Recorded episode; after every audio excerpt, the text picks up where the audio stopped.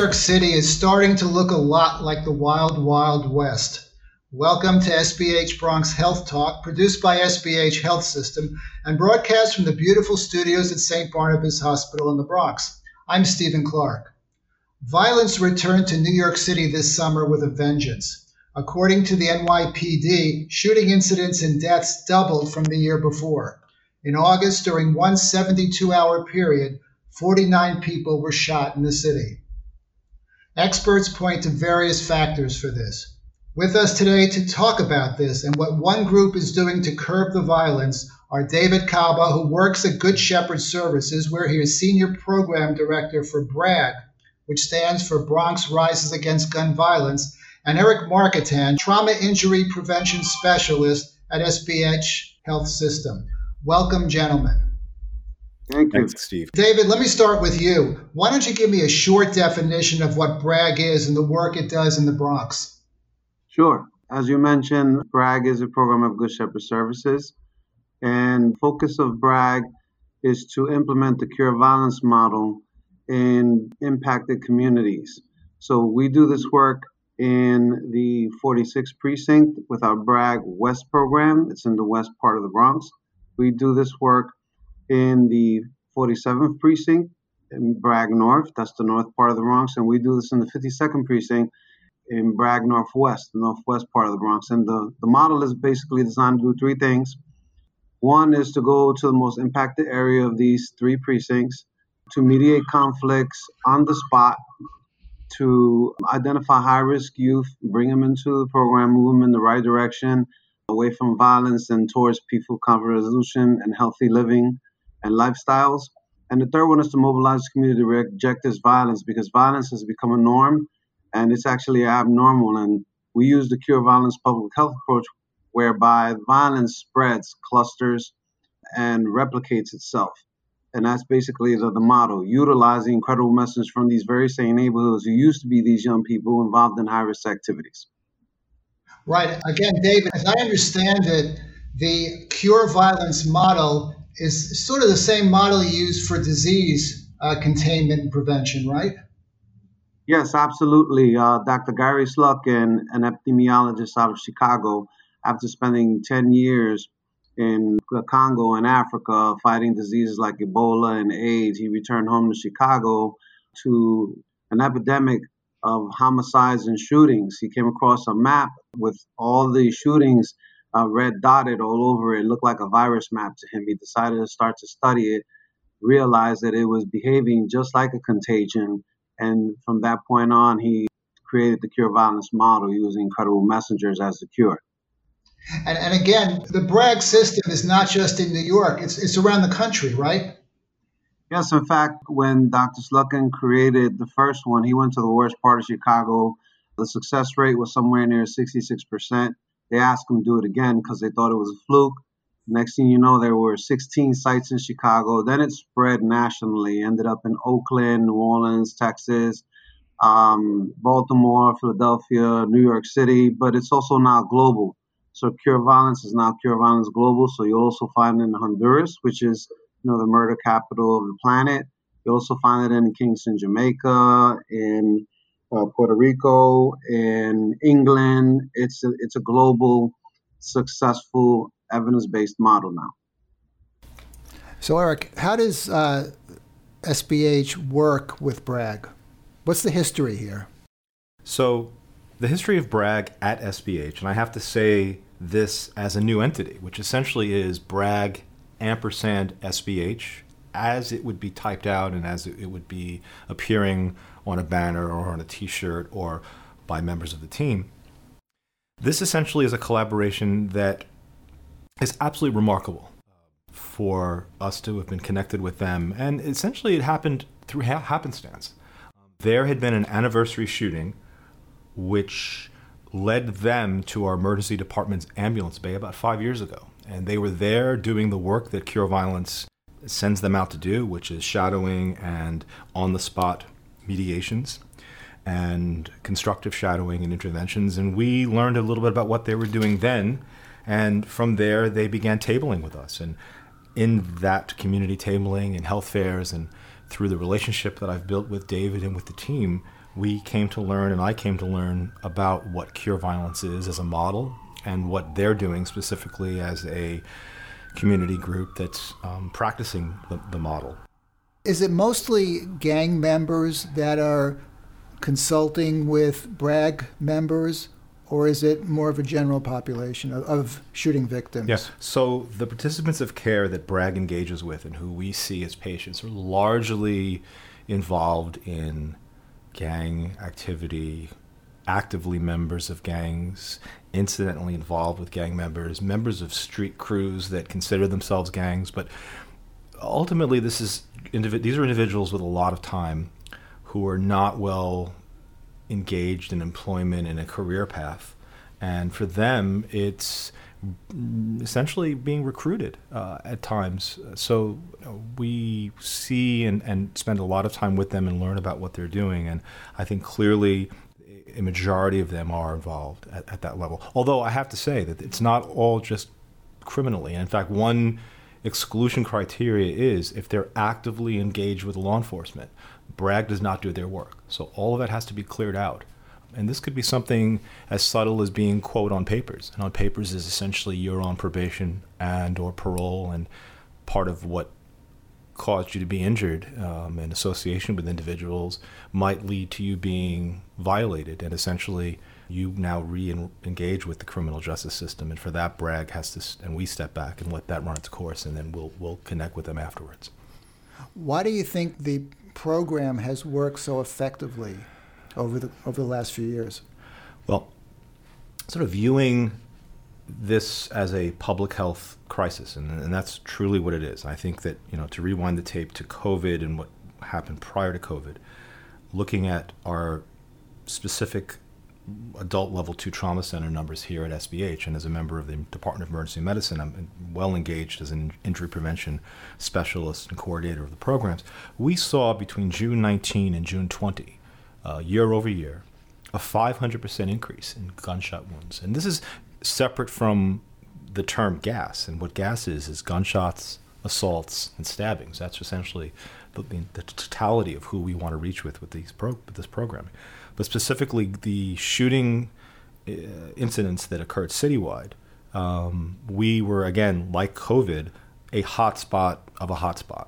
And um, for that, um, we really needed to up to to to uh, scale up our program and continue to do what we're doing, which is our inpatient enrollment, and then pivot to what we were just beginning to do before COVID, which is specifically capturing patients who are treated and released, who are through our EDs pretty quickly, um, and capture them and engage with them in that golden hour and make sure that we're able to clinically connect with them before they're they're literally out the door. And that's uh, something that I think that we, we are achieving with BRAG at this time with our um, ER based hospital responder. Without violating anyone's privacy or confidentiality, is there a story or anecdotally that you can tell us about somebody who's been um, effectively sure. impacted by the program? Yeah, absolutely, Steve. I'll, I'll point to two um, one as an inpatient success, and one as a, as a trauma in the ED success. So, the inpatient success was someone who traditionally you would consider on a spreadsheet to be someone who we didn't capture. And that is that we did the ask, which is a member of the clinical staff getting permission by them for the pitch, which is the HR to come in and do the work. And he agreed to the ask, he agreed to the pitch, and essentially he was like, okay. And we tried again and made sure that the electronic connections were there and the communication was there. And then when he was discharged, there was a fallout. And the fallout was he kind of fell off the map. And you know, we track this, and we also have the ability to do some sort of data collection that's more sort of specific and free texting. And so we, we noted all of this. Fast forward a few months, he came to the BRAG headquarters and said that I'm ready to re-engage. I want I want to be a part of the program. And not only that, but he was carrying. So he came in with a gun. Wow, um, he was you know, pretty much, you know, keeping everything at bay and carrying it for protection. And, you know, they have procedures to deal with this. But that's a success. So on paper, you might look at this at the end of a month and say that's someone who we weren't able to engage with as a participant of care. But ultimately, the long game is we, we are reaching them. Now, in the ED, this is even a, a more successful, kind of right at, at the point of entry case. This was a 15 year old. And this was his third time in our emergency department as a trauma code. And that's the highest level of, of activation for our trauma team. Um, he was very lucky each time. But essentially, he was dodging bullets, knives, and being beat up. And his mom was there, and she had been kind of told a tale that wasn't really reflecting the reality. And we spent some time with him. The detective spent some time with him, realizing that there was no criminality. They left, and we were able to continue to engage with him.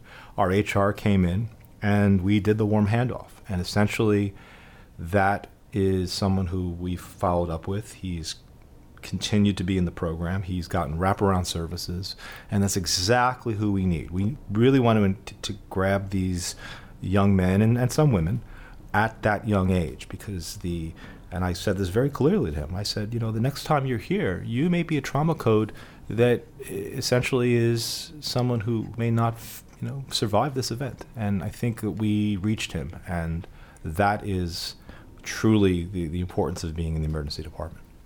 I guess the bottom line is that there are mean streets out here, and that this is a tough neighborhood, and even somebody or a parent who is trying to uh, help their child live the straight and narrow, life gets in the way. Absolutely. Uh, I read Down These Mean Streets when I was in college uh, by Piri Thomas, and growing up in the Bronx, actually, I've learned a lot of, of what, you know, is a need for teams to sometimes be involved. And, and what I mean by teams, I mean it could be a family, extended family, a coach, a teacher, a physician, a social worker, someone to take an interest. And for BRAG's outreach worker to fill that spot, for the violence interrupter to fill that spot, these are voids that they're dropping in with. And they're credible and they're believable. And they've experienced things in their life that has have led them to this career path for them, which for them it's very, very rewarding. And I think that that is truly what makes Cure Violence work. Now, David, what is the kind of training and the backgrounds of your team members? Great question. So sometimes when you uh, hear the term credible messenger, the thought is that these are, you know, individuals who aren't trained and professional in what they do. And you know we just select them from the community and just put them to work. However that is uh, far from the case. So uh, in the cure violence work that was done there are numerous trainings.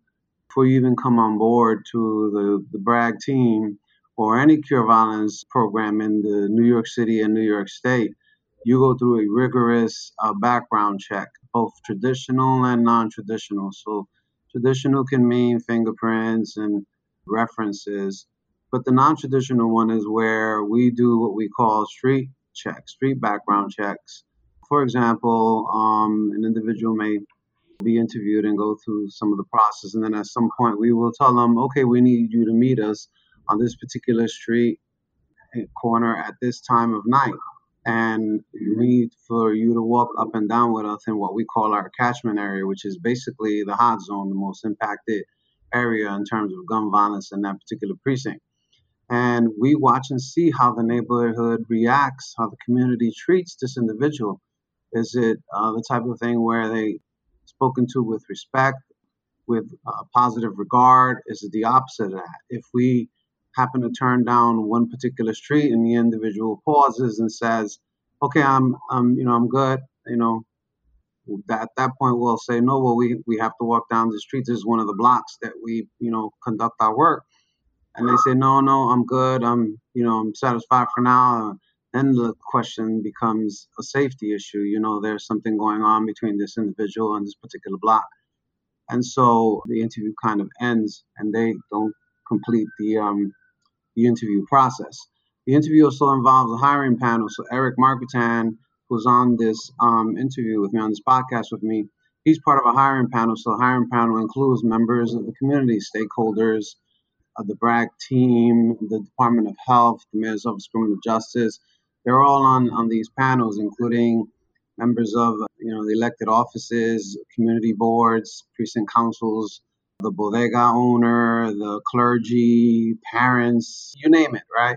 And they're a part of it because we're basically identifying individuals from that very community and they remember them when they were young growing up and they want to make a determination as to have they really turned their lives around, right? Are they really pro healthy living, right? Anti gun violence, anti violence in general. Once they surpass all of these interview steps, the hiring panels, then they come on board. They're still not allowed to conduct any of this work until they go away for training. So we send them away for training weeks at a time. So one particular week they'll go away for VIRT training. VIRT is V-I-R-T, stands for Violence Interruption and Reduction Training. We'll send them away for PIM, PIM, Program Implementation and Management. And importantly to this particular podcast with our Braga SBH initiative is hospital response. So they go away and learn hospital response. And that's the process by which they learn all the different facets of how you respond to a shooting, when the individual is taken to the trauma hospital, how you deal with the emergency medicine team, how you deal with the trauma team, how you deal in the waiting area with the families and the friends, how do you connect with the nurses and the social workers, um, all the way through the process of, let's say, the emergency room to being admitted into one of the floors in the hospital, how you work with that patient, what victim services look like, if law enforcement involved. It's pretty extensive. And so that's just the cure violence training they go through. We we have also a host of trainings at um, Good Shepherd Services that include bias awareness training, trauma informed practices, safety circles, restorative justice. But I'll, I'll end with this part in terms of the question. They also go through additional training at SBH, such as Stop the Bleed, Standard First Aid, AED, CPR. So when we're out there canvassing that community, which is a minimum of 60 hours a month, we usually average about 80, maybe more than that. You encounter violent situations and you need to know how to, you know, apply a tourniquet. You need to know how to conduct standard first aid. You need to know how to clear the areas, so on and so forth. So this is very professional, very specific. And we started out in BRAG with just one team of five members. Now we have three teams, and we're at about 30 plus staff members, and we're looking to expand in the next couple of months our hospital response at BRAG RSPH. Right, David. Let's get back to the the introduction where we talked about the fact that the numbers have doubled over the summer, where we had uh, 49 people shot over a three day period. Why is that? What's the reason for this all of a sudden where New York City is becoming, like I said, the wild, wild west suddenly? So, normally the summer is peak season comes to uh, shooting data. The major reason behind that is the weather's warm. This is New York City, right? So we have winter and, you know, and, you know, we have these few months where the weather's warm and there's a lot of activity. That's one. Another one is school's out. So those 16 to 25 year olds, 14 year olds, um, 15 year olds, they're, if they're not engaged in some youth employment, something to that effect, they're basically hanging out in the streets, right? A lot of unengaged activity. And for us at BRAG, one thing that, you know, and studying the data and reviewing his, historical information, I, I pinpointed that right after Memorial Day up until Labor Day, that's the time frame by which we have to make sure that our strategies match up with what we're seeing in that time frame. And so we work actually later during the summer than we do in the winter months. And so you'll find us working one to nine on Tuesdays and Wednesdays. Don't work on Sundays and Mondays because there's not a lot of um, high risk activity going on on Sundays and Mondays. We start Tuesday and Wednesday one to nine. Why one o'clock? They don't wake up early. They pretty much get up in the afternoon, and by the time they get outside, we're talking about any time between 1 p.m. and 4 p.m. And then things get rolling. So then here comes Thursday and Friday, and now we're going towards the end of the week, right? So everybody's waiting for Friday, you know, payday, party time, house parties, gatherings, you name it. Now they even have dubbed Thursday Friday Eve, right? And so Now we're working on Thursdays from 4 p.m. to midnight. And then Saturday is obviously, you know, Saturday Night Fever, right? Clubs open, things going on, dice games, you know, you name it. And so on Saturdays, we work from 6 p.m. to 2 a.m., right? And so these are the strategies that we put in place to make sure that we match up what's going on. But in addition to that, we're also on 24 hour call. In other words, we can end your shift, our work is done, and then all of a sudden we get information that a shooting took place and we have to, you know, put our apparel back on, our BRAG gear, and head back out, you know, to handle uh, the shooting that just took place to make sure no retaliation takes place and that we make we offer the services to the victim or victims. When you look at what has always been the case in the Bronx in terms of, and when I say always, I'm talking about like for decades, where schools aren't as good as they should be, mental uh, health isn't where it should be, housing isn't where it should be, unemployment rates are super high, and all the other social factors, right, that has always been there. Now you go and you include a pandemic, a coronavirus, that with it, along with sicknesses and unfortunately mortality in the wrong direction, add to that quarantine, add to that the time timing of which uh, didn't help whatsoever. By that I mean, you know, in March is when it really hit us, and then here we got April and May, and we're moving from spring into summer. So now you're basically, you know, normally spring people start to come out, and then now they can't. They got to stay home. They isolated. And isolation takes place, and you have because of that a spike in domestic violence, a spike in substance abuse and alcoholism, you name it, mental health issues, suicide. And then you have the George Floyd issue. And it's on video for the world to see over and over again. And then, of course, you have the Breonna Taylor and the Ahmaud Arbery, right? And so you have social justice unrest.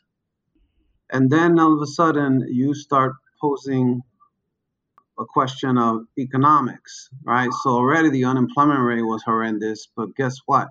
Now there's no no money coming into the city. Tax revenue's not there, and all of a sudden, a budget crisis hits, and an announcement is made that some youth employment is going to get cut. And these young people, they pay attention. They see what's happening, what's being said, so on and so forth. And now you're talking about like 35,000, you know, youth and families affected, you know, maybe more because no summer youth employment. And then you come up with the hashtag defund the police. So, what impact does that have on a young person when they hear defund the police, right? And you have peaceful protests, but along with those peaceful protests, you have riots, riots that I can tell you I have firsthand seen that these are individuals that aren't even from our communities that are coming and destroying our communities, right? Our shopping districts and so on and so forth. So young people see that and they translate that, they define that as, oh, we can basically, you know, it's a free for all, right? Now we can openly, overtly, you know, defy law enforcement, so on and so forth. But add to that the fact that, you know, now we don't have income. My father, my mother lost their job. You know, things were bad already to begin with. Things made things even worse, right? We have to get out there and do what we can to put food on the table and pay the rent yeah, I guess it's just a perfect storm of events. And, and yet, I always thought that New York State, New York City had fairly strong gun control laws compared to, I don't know, Pennsylvania or the, the South or whatever. But I guess guns are still pretty easy to get, right?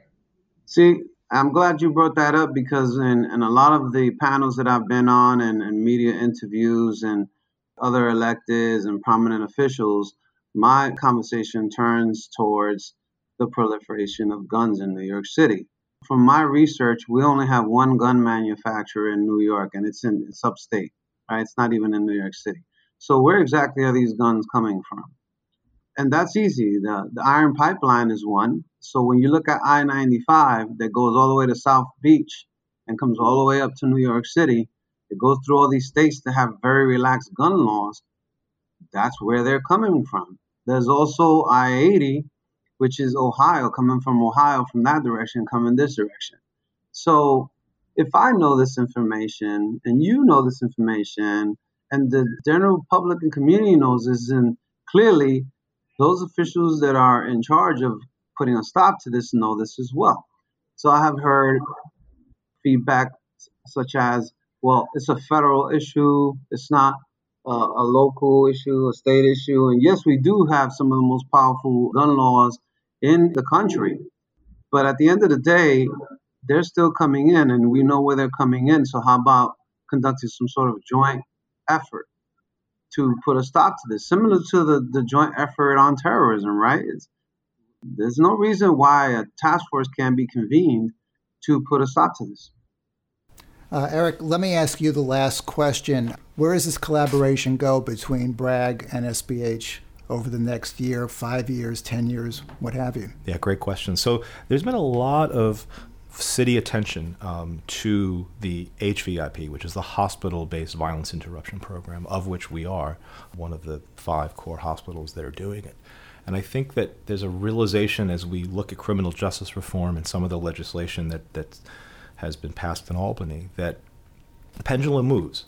But I think that it's always been in a place where we need to have solutions to criminal justice issues and to, to issues of violence that are out of the box and to approach it clinically and to use this programming, we're seeing success. So I think what we'd like to do is to build out our presence in the emergency department.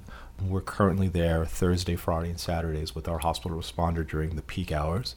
Ideally, they're there every evening and, and perhaps for more hours.